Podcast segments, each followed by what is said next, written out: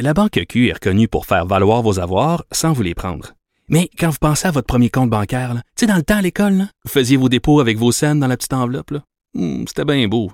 Mais avec le temps, à ce compte-là vous a coûté des milliers de dollars en frais, puis vous ne faites pas une scène d'intérêt. Avec la Banque Q, vous obtenez des intérêts élevés et aucun frais sur vos services bancaires courants. Autrement dit, ça fait pas mal plus de scènes dans votre enveloppe, ça. Banque Q. Faites valoir vos avoirs. Visitez banqueq.ca pour en savoir plus. Pendant que votre attention est centrée sur cette voix qui vous parle ici, ou encore là, tout près ici, très loin là-bas, ou même très, très loin. Celle de Desjardins Entreprises est centrée sur plus de 400 000 entreprises partout autour de vous. Depuis plus de 120 ans, nos équipes dédiées accompagnent les entrepreneurs d'ici à chaque étape pour qu'ils puissent rester centrés sur ce qui compte, la croissance de leur entreprise.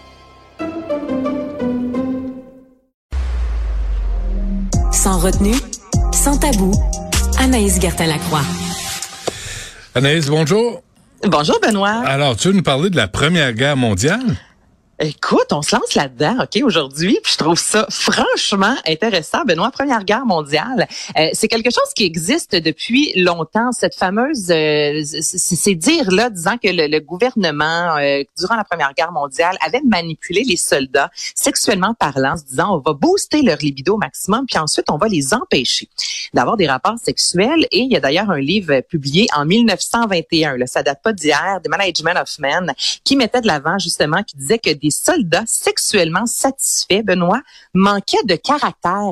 Donc, il fallait stimuler justement cette libido-là, puis ensuite la façon de faire pour que les soldats puissent libérer, je te dirais, là, toute cette tension, bien, c'était de les envoyer au combat, les envoyer, je te- je t'en parle, puis je suis comme, mais voyons donc, ça n'a aucun sens de, penser faire ça à des soldats, mais c'est ce qui a été fait, puis c'est la commission des activités des camps de formation, le CTCA. Et là, je t'en parle aujourd'hui parce que c'est un historien de Cambridge, qui se nomme Eric Wyckoff Rogers, qui lui vient de publier ben, une étude. En fait, qu'il a fait des recherches pendant des années afin de trouver, Benoît, le, le maximum de correspondance, des documents. Lui voulait savoir vraiment qu'est-ce qu'on faisait aux soldats. Tu comprends? C'est bien beau de dire euh, manipulation sexuelle, mais concrètement, ça se traduisait comment? Et c'est ce que publié dans le journal of, euh, ben, de- le journal de l'histoire de la sexualité, je vais te le dire en bon français. Donc, lui, ce qu'il a découvert, c'est que tout d'abord, il y a des femmes, OK, Benoît, qui étaient engagées. Il y avait une cantine parce que ces soldats devaient bien se nourrir quelque part. Donc, on engageait des jeunes femmes. Elles devaient être blanches, âgées d'environ 30 ans. OK, Benoît, parce qu'on se disait, les femmes de 30 ans peuvent encore être séduisantes. Je leur envoie un doigt d'honneur. J'en ai 35. Je suis comme juste ça, ça part mal.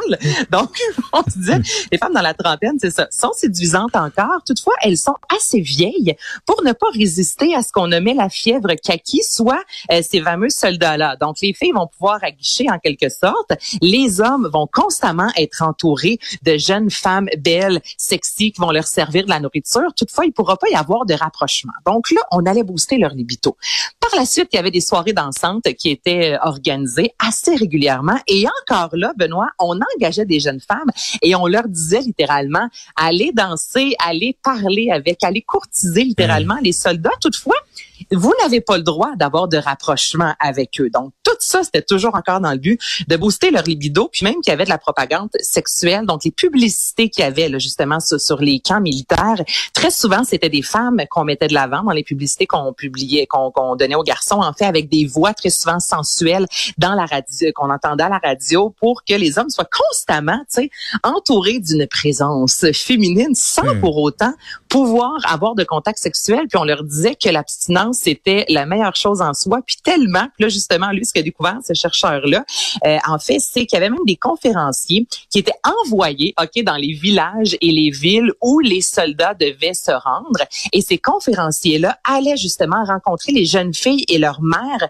pour leur dire de se protéger sexuellement des troupes. Comme là, ça, ils se disaient, même les gars à l'extérieur de la base militaire, tu comprends? Même lorsque les gars seront sur le terrain, va diminuer au maximum leur opportunité sexuelle. Ils vont devenir frustrés ben raides. Et comme ça, ils auront envie d'aller au bat. Ils vont, vouloir, dire? ils vont vouloir tuer.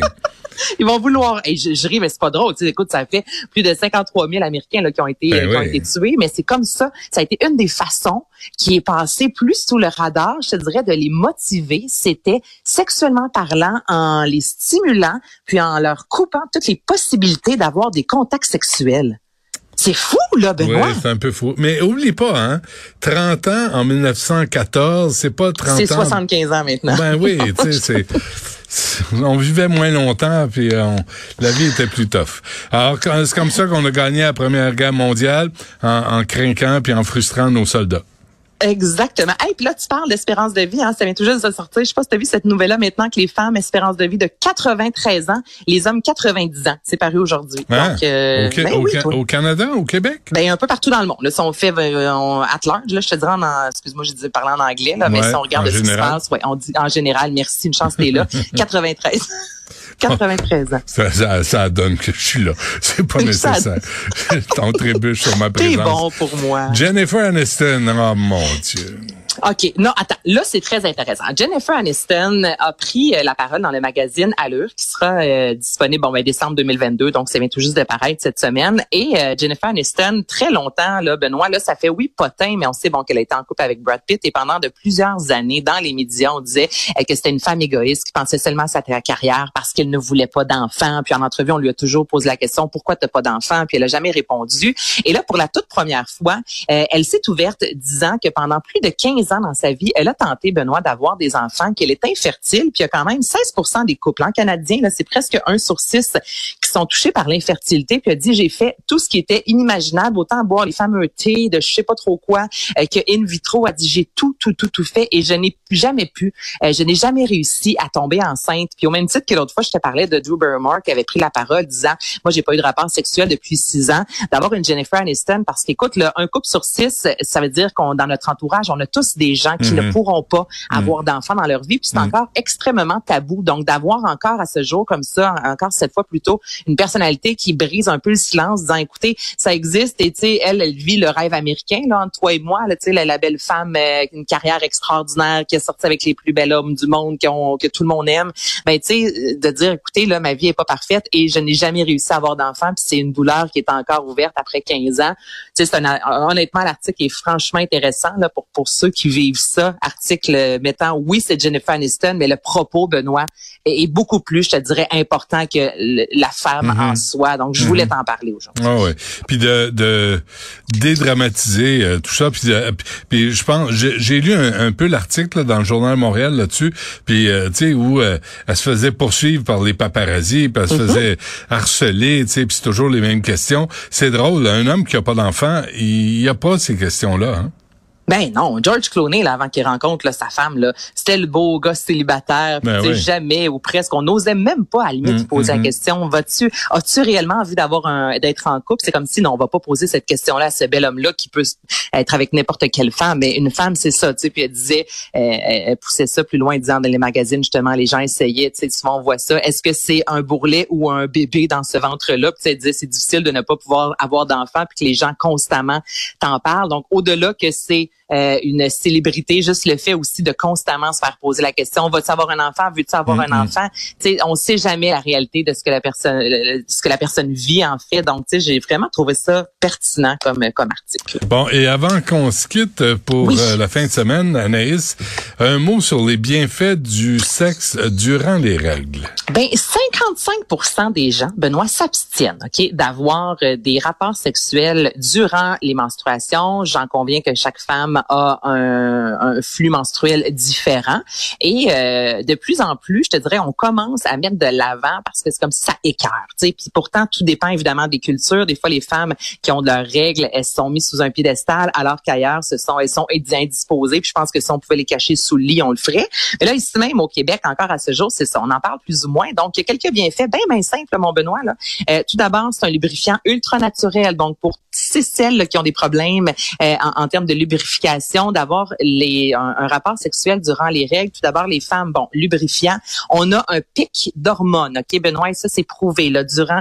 On appelle ça le FSH, du moins là, c'est une hormone qui va sécréter de l'estrogène. Donc c'est une des raisons pour laquelle souvent c'est là qu'on peut avoir les orgasmes, Benoît, qui sont les plus euh, les, plus intenses. Ok, durant les rapports sexuels, si on est menstrué. Donc lubrification naturelle, orgasme de feu. Euh, celles qui ont des problèmes justement, qui vont avoir des douleurs menstruelles, ça va venir apaiser le tout. Donc, hmm. il y a seulement des bienfaits. C'est juste ça que je voulais dire en en terminant. que peut-être mettre ça un peu de, ben côté, ce fameux oh ça m'écœure. Puis il y a façon, il y a des draps, des draps aussi qui se vendent là maintenant, même titre que les euh, on parlait à Mané de, de fameuses femmes fontaines, comme on dirait. Donc, tu sais, comme ça, on tâche pas les draps. Mais il y a vraiment beaucoup de bienfaits pour la femme, surtout. Tu sais, on dit souvent que sexuellement parlant, des fois, la, femme et l'orgasme est mis un, est mis un peu de côté. Bien là, c'est là qu'on est euh, à l'apogée, je te dirais, là, de nos hormones. C'est ben, durant les Ça sert à ça, cette chronique-là, là, à, ben voilà. à, à donner de information, là, puis même, tu sais, sans trop se prendre au sérieux, mais de, de se parler de la vraie vie euh, au quotidien, là, en ce qui a trait à la sexualité. C'est la mission qu'on qu'on C'est notre mission, Benoît. Absolument. Plus la tienne que la mienne, je dirais, mais quand même. bon, on se laisse là-dessus. Anaïs Gertin-Lacroix, un gros merci. Euh, Salut. Merci. Bye. Je veux remercier Charlie Marchand, Charlotte Duquette, Florence Lamoureux, Marianne Bessette, euh, André-Sylvain Latour. Euh, merci à vous d'avoir été là semaine. On se refait ça lundi. Il y a Guillaume Lavoie qui suit à l'instant.